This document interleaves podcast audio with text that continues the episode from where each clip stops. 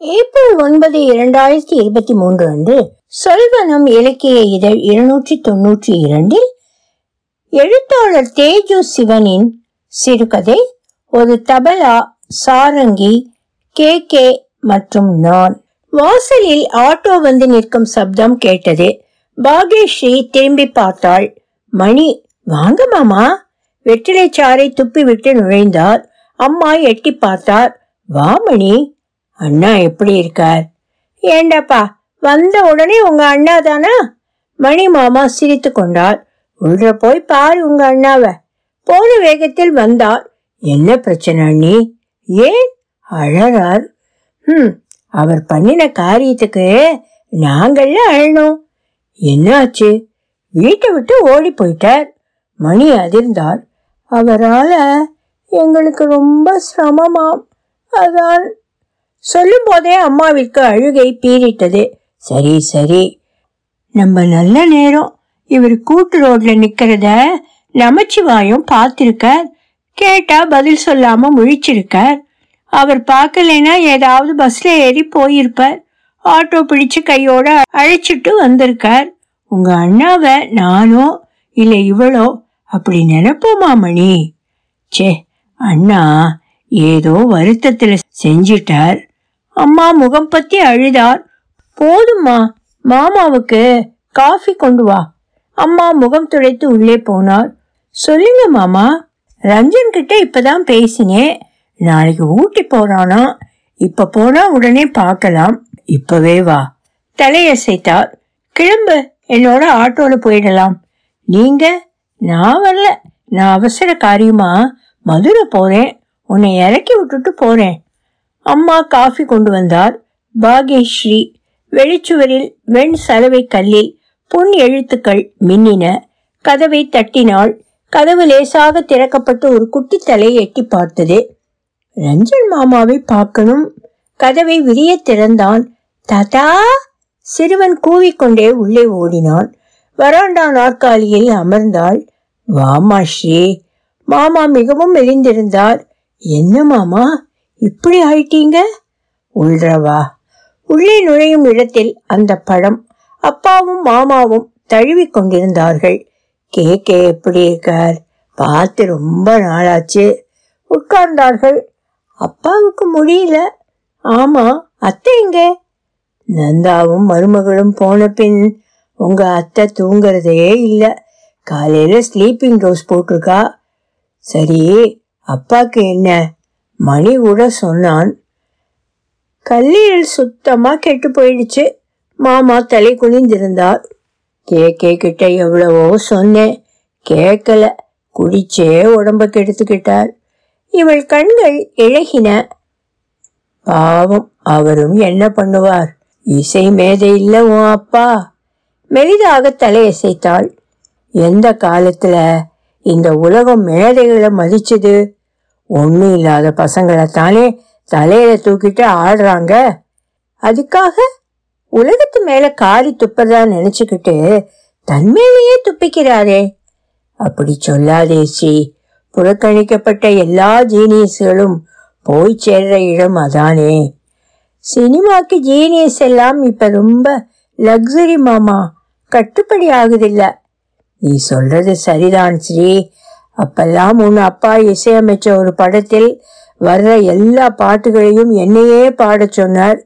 இப்ப பாரு ஒரு பாட்டு கேட்டேன். நாலு பேர் பாடுறாங்க. என்ன பண்றது? உங்க தலைமுறைக்கு நிறைய வேணும். வேகமா வேணும். சீக்கிரம் முடியணும். அதனால இன்றைய சினிமா உன் அப்பாக்கு வராதுன்னு நானும் சொன்னேன். கே. கே. எம்ஏயும் கோபமாயிட்டார் அதெல்லாம் மறந்துடுங்க மாமா. எனக்கு நினைவில் இருக்கிறதெல்லாம் நான் பாடிய அந்த முதல் பாட்டும் அந்த டியூனும் தான். அற்றை திங்கள் நில ஒளியில். பாகேஷி ராகத்தில் போட்ட டியூன் எவருக்கும் மறக்க முடியாது. சிறிது இடைவெளி விட்டு சொன்னார் பாகேஷி ஒரு மெலிதான சோகத்திற்கான இரவின் ராகம். சுகராகம் சோகம் தானேன்னு கே கே அடிக்கடி சொல்வார். அதனாலேயே அது கே கேயின் அபிமான ராகம். எல்லா படத்திலேயும் ஒரு பாட்டு வச்சிடுவார். உஸ்தாத் அடிக்கடி சொல்வார் கே. கே. பாகேஷி தாசன் என்று. தலையசைத்தாள் நல்லா ஞாபகம் இருக்கு. என்னோட முதல் பாடல் அது. ஒற்றை தம்புரா துணைக்கு ஒரு சாரங்கி பக்கத்தில் கே. கே. கண்ணாடி அறைக்குள் இருந்து நான் பாடிய போது கடவுளுக்கு மிக அருகே இருந்தது போல உணர்ந்தேன். பேசும்போது அவரது உதடுகள் துடித்தன. கே கே தேசிய விருது வாங்கிய போது ஜெகத்சிங் சிங் உன் அப்பா விரல்களை பற்றி கொண்டு சொன்னது இன்னமும் என் காதில் கேட்டுக்கொண்டே இருக்கிறது. உங்கள் விரல்களின் வழி கசல் தேவதை திரண்டெழுந்து பின் உருகிய அமிழ்தம் போல் எல்லோர் இதயத்திலும் நிரம்பி வழிந்து கொண்டிருக்கிறாள் என்று சொன்னார். சிறிது நேரம் மௌனமாய் இருந்தார் இரிஸ்ரீ வந்துடுறேன். உள்ளே போனார். வரும்போது அவர் கையில் வெண் தேக்கிலான ஒரு அழகிய நகை பெட்டி. இந்தா நீட்டினார் என்ன? பிரித்து பார். பிரித்தாள் ஒளி வீசும் கற்கள் பதித்த மிக நீளமான தங்கச் சங்கிலி. என்ன? அற்றை திங்கள் நூறாவது நாள் விழாவில் ரெட்டியார் உன் அப்பாக்கு போட்ட சங்கிலி இது.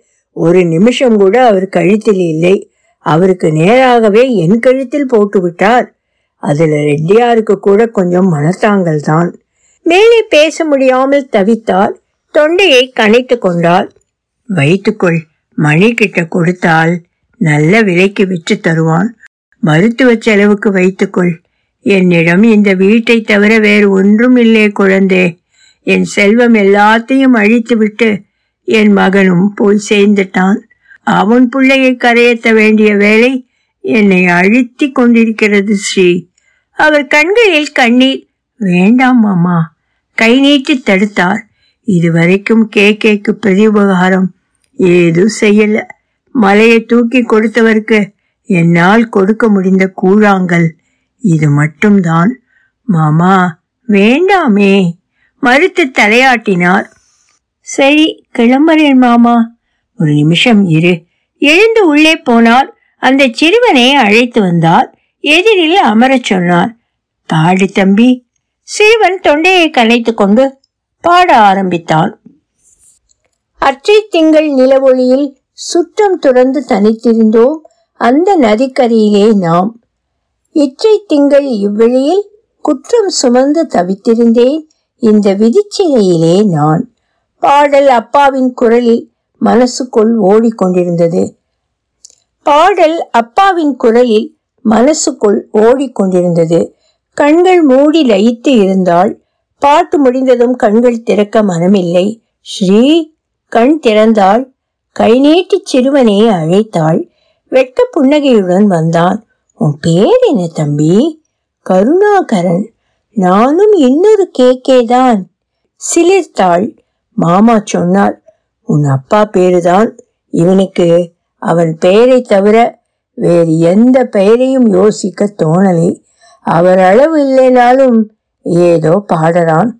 அந்த யோசனை மின்னல் போல் அவளை தாக்கியது. நகைப்பெட்டியை திறந்தாள். சங்கிலியை எடுத்து சிறுவனின் கழுத்தில் அணிவித்தாள். ஸ்ரீ! மாமா எதிர்ப்பு குரல் எழுப்பினார். என் அப்பா என்ன செய்வாரோ அதைத்தான் நான் செய்தேன் மாமா. அப்பாக்கு தெரிந்தால் ரொம்ப சந்தோஷப்படுவார்.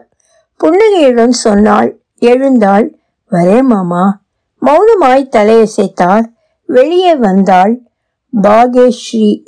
வெண் சலவை கல்லில் பொன்னிறத்தில் மின்னிய எழுத்துக்களை விரல்களால் தடவி பார்த்துவிட்டு வேகமாய் நடக்க ஆரம்பித்தாள். ஒலிவழிவும் சரஸ்வதி தியாகராஜன் பாஸ்டன்